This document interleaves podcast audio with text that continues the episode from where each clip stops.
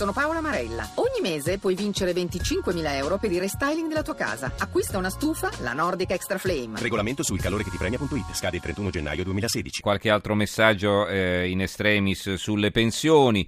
Eh, Giuseppe scrive: Poi quali diritti acquisiti hanno conquistato quei politici che prendono pensioni d'oro con solo 5 anni di legislatura? Quanti contributi hanno versato? Siate più seri e corretti.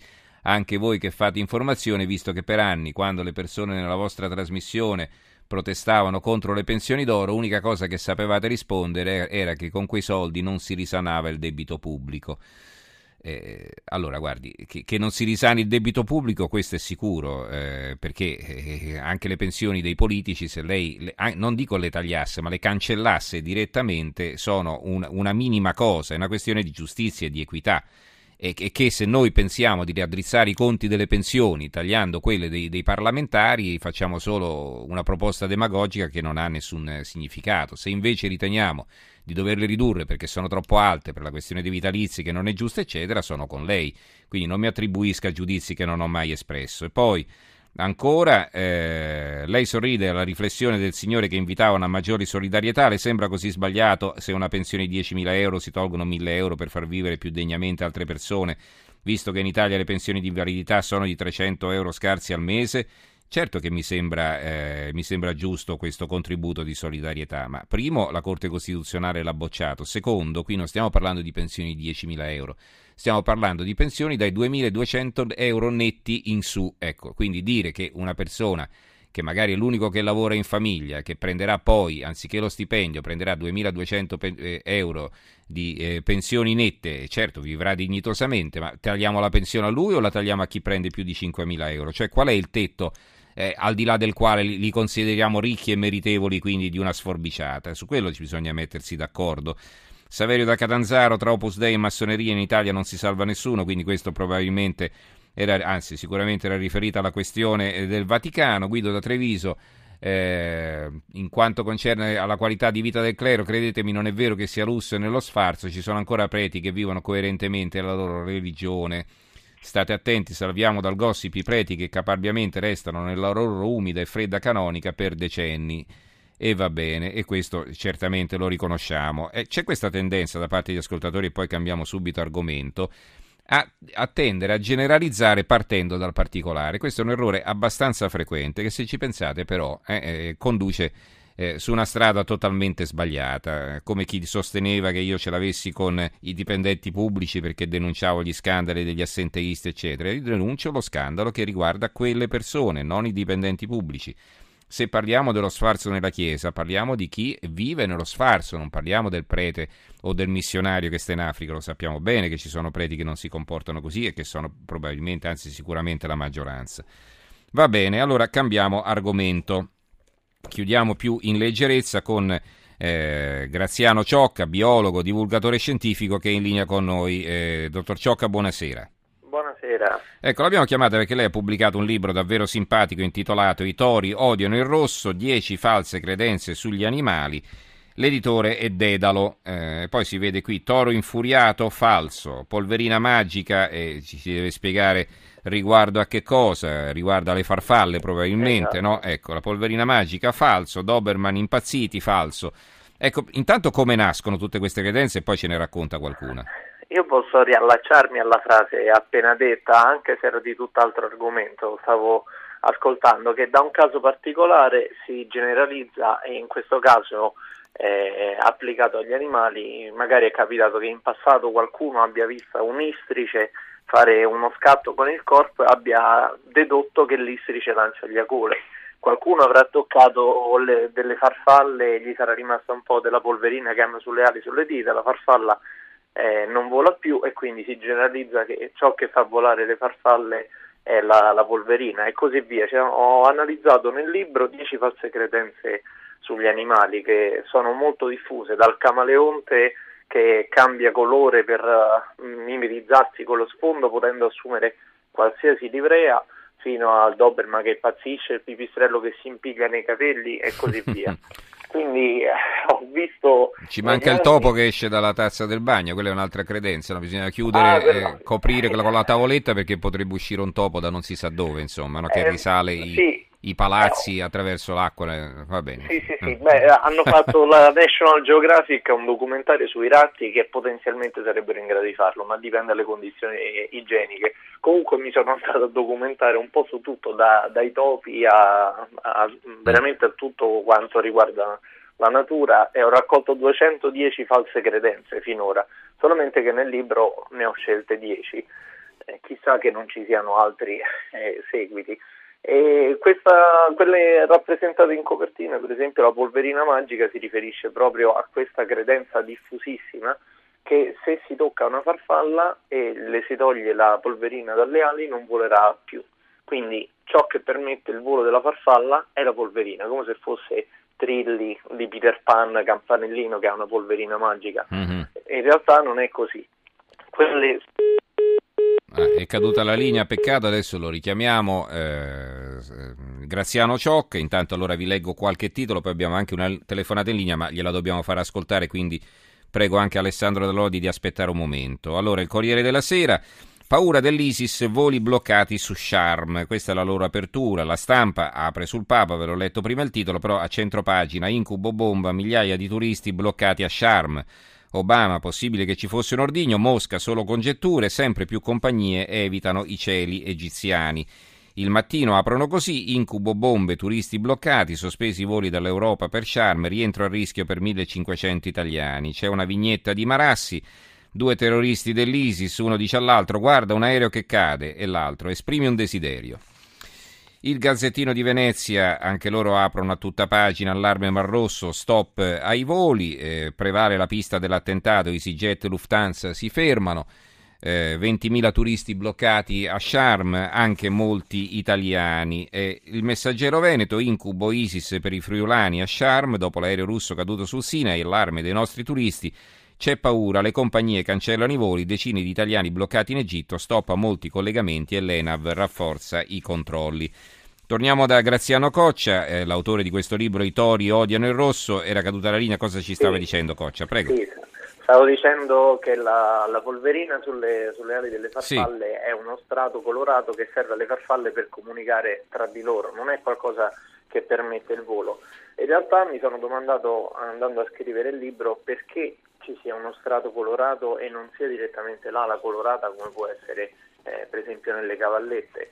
E effettivamente c'è un vantaggio evolutivo nell'avere una, uno strato facilmente rimovibile e cioè che le farfalle possono scappare dalle ragnatele dei ragni. È come se um, qualcuno mi rincorresse, mi afferrasse la giacca io scappassi lasciando la giacca in mano all'aggressore stessa cosa, quella polverina serve come un'arma di difesa da ah. parte della farfalla che, che scappa via, ma questa cosa eh, non è immediata, semplicemente hanno le ali eh, molto delicate, quindi chissà come è nata in passato e da chi questa, mm-hmm. questa credenza. Beh certo, toccando l'ala c'è il rischio di romperla e quindi è per questo che non vola, chiaro, no? Esatto, mm. esatto. E questo vale per, per, tante altre cose, oppure ci può essere una radice culturale, come nel caso dei tori che odiano il rosso, che hanno, hanno dato il titolo al libro, che sono, è nata questa credenza a causa della corrida che il torero ha la, ha la muleta rossa che sembra che faccia imbizzarrire il toro, in realtà il toro è l'unico obiettivo che si trova davanti. Mm-hmm. Eh, per esempio la trasmissione americana Mythbusters ha, ha, messo un toro con dei manichini colorati dentro un'arena e il toro ha, colora- ha, ha, caricato tutti i manichini, prima uno blu, poi uno bianco e solo alla fine mm-hmm. uno rosso. Allora sarà stato un toro daltonico forse. a fronte di questo sono andato a verificare se i tori eh, eh. fossero eh. daltonici e invece i tori non vedono, non i, vedono colori. i colori, quindi e questa è la spiegazione numero uno, come tanti animali non, non distinguono i colori, quindi che c'entra il rosso. Allora abbiamo esatto. Alessandro Dalodi, buonasera. Sì, buonasera, grazie per la possibilità di farmi intervenire. Niente, io ho spatato un mito, ho scritto un libro che si chiama La verità nero su bianco, disponibile solo su ebook perché parlo delle orche e tendo a sfatare il mito di quello di animale assassino, no? l'orca viene chiamata spesso assassina. Eh certo, l'orca assassina, certo. Esatto, ma infatti si riferisce al romanzo degli anni 70, in realtà il nome inglese che è killer whale è più riferito al fatto che l'animale caccia le balene, quindi assassina di balene mm-hmm. più che animale assassino.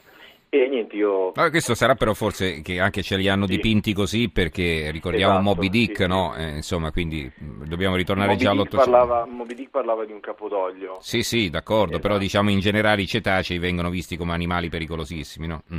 Comunque, pre- prosegua pure, prego. Esatto, niente, affronto nel libro, spiego appunto come è nato nel romanzo, smentendo un po' tutte le varie fasi del libro, dicendo che non è un comportamento che le orche hanno in natura, anzi le orche sono, sono prima di tutto delfini, cosa che la gente non sa, no? noi pensiamo sempre al delfino come l'animale classico, quello che troviamo nei parchi, invece l'orca è un animale della famiglia dei delfini, il più grande, e sono animali estremamente pacifici e assolutamente non pericolosi come vengono descritti, infatti mm-hmm. il nome scientifico è orca marina, anche se appunto spesso dal romanzo da cui poi è stato ricavato il film è nata questa diciamo aggettivo di assassina, magari forse il colore non aiuta essendo nera, mm-hmm. diciamo che non ispira il massimo della fiducia, però eh, ci sono molte località del mondo, io Norvegia, in Canada, dove si fanno immersioni regolarmente, anche in Nuova Zelanda con questi animali e non succede assolutamente nulla. E comunque eh, c'è anche, c'è sì. anche un altro... Sì, sì, prego, eh, dottor Cocci. Magari questo nome è stato assegnato a causa della sua attività di predatrice che magari attacca le foche o... Beh, deve so, mangiare, insomma, quindi... Effettiv- sì, effettivamente la, è come la, la, gazza ladra che scrivo nel libro, non è assolutamente ladra, semplicemente si procaccia il cibo. Il fatto poi che sia attirata dagli oggetti luccicanti è totalmente falso. È falso è anche falso. questo. Sì, è falso anche questo, quindi...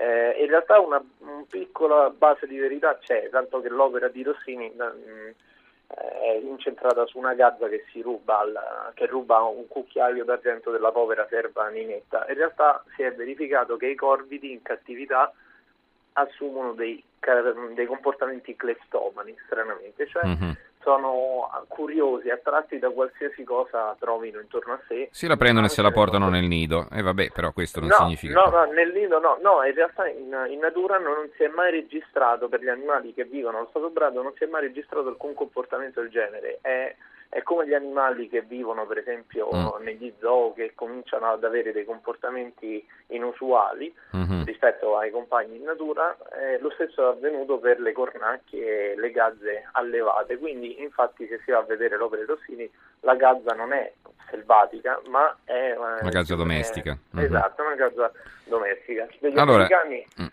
sì, no, no, no, no, volevo salutare Alessandro Dalodi che era in linea, eh, lo ringrazio per questo suo intervento a proposito delle orche.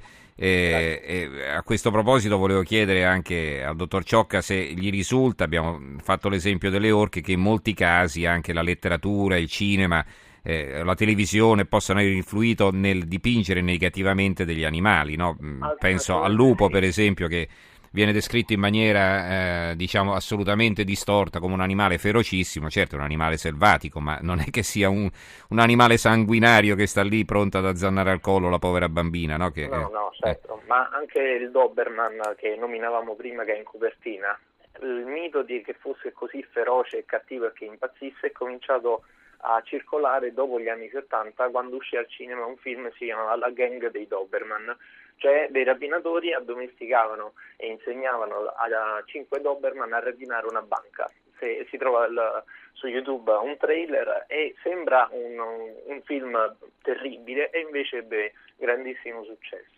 A proposito de- degli scarafaggi no, che sopravviverebbero a un disastro nucleare, lei parla anche di questo, eh, quindi gli scarafaggi insomma morirebbero come tutti noi nel caso di, ra- di una eh, presenza di radiazioni piuttosto massiccia, no? Esatto, sono più resistenti dell'uomo, ma solamente di 5 volte. Ci sono degli insettini, delle vespette, anche banalmente i vivono dentro la farina, che sono molto, molto più resistenti dell'uomo.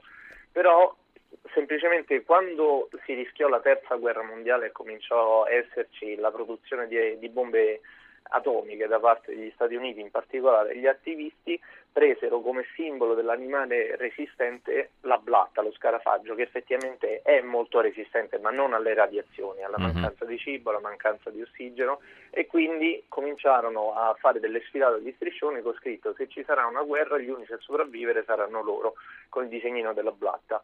Gli stessi soldati americani pare che abbiano messo in giro delle voci su uh, bikini e anche Hiroshima e Nagasaki che uh-huh. gli unici sopravvissuti fossero le blatte, ma non è assolutamente vero. Ci uh-huh. sono tutti i dati di quanto resistono le blatte. Gli scienziati fecero degli esperimenti per cercare di renderle sterili, per cercare di contenere l'invasione della, delle metropolitane statunitensi, ma si è scoperto che non è assolutamente così. L'organismo ecco. più resistente in natura è un batterio per la cronaca.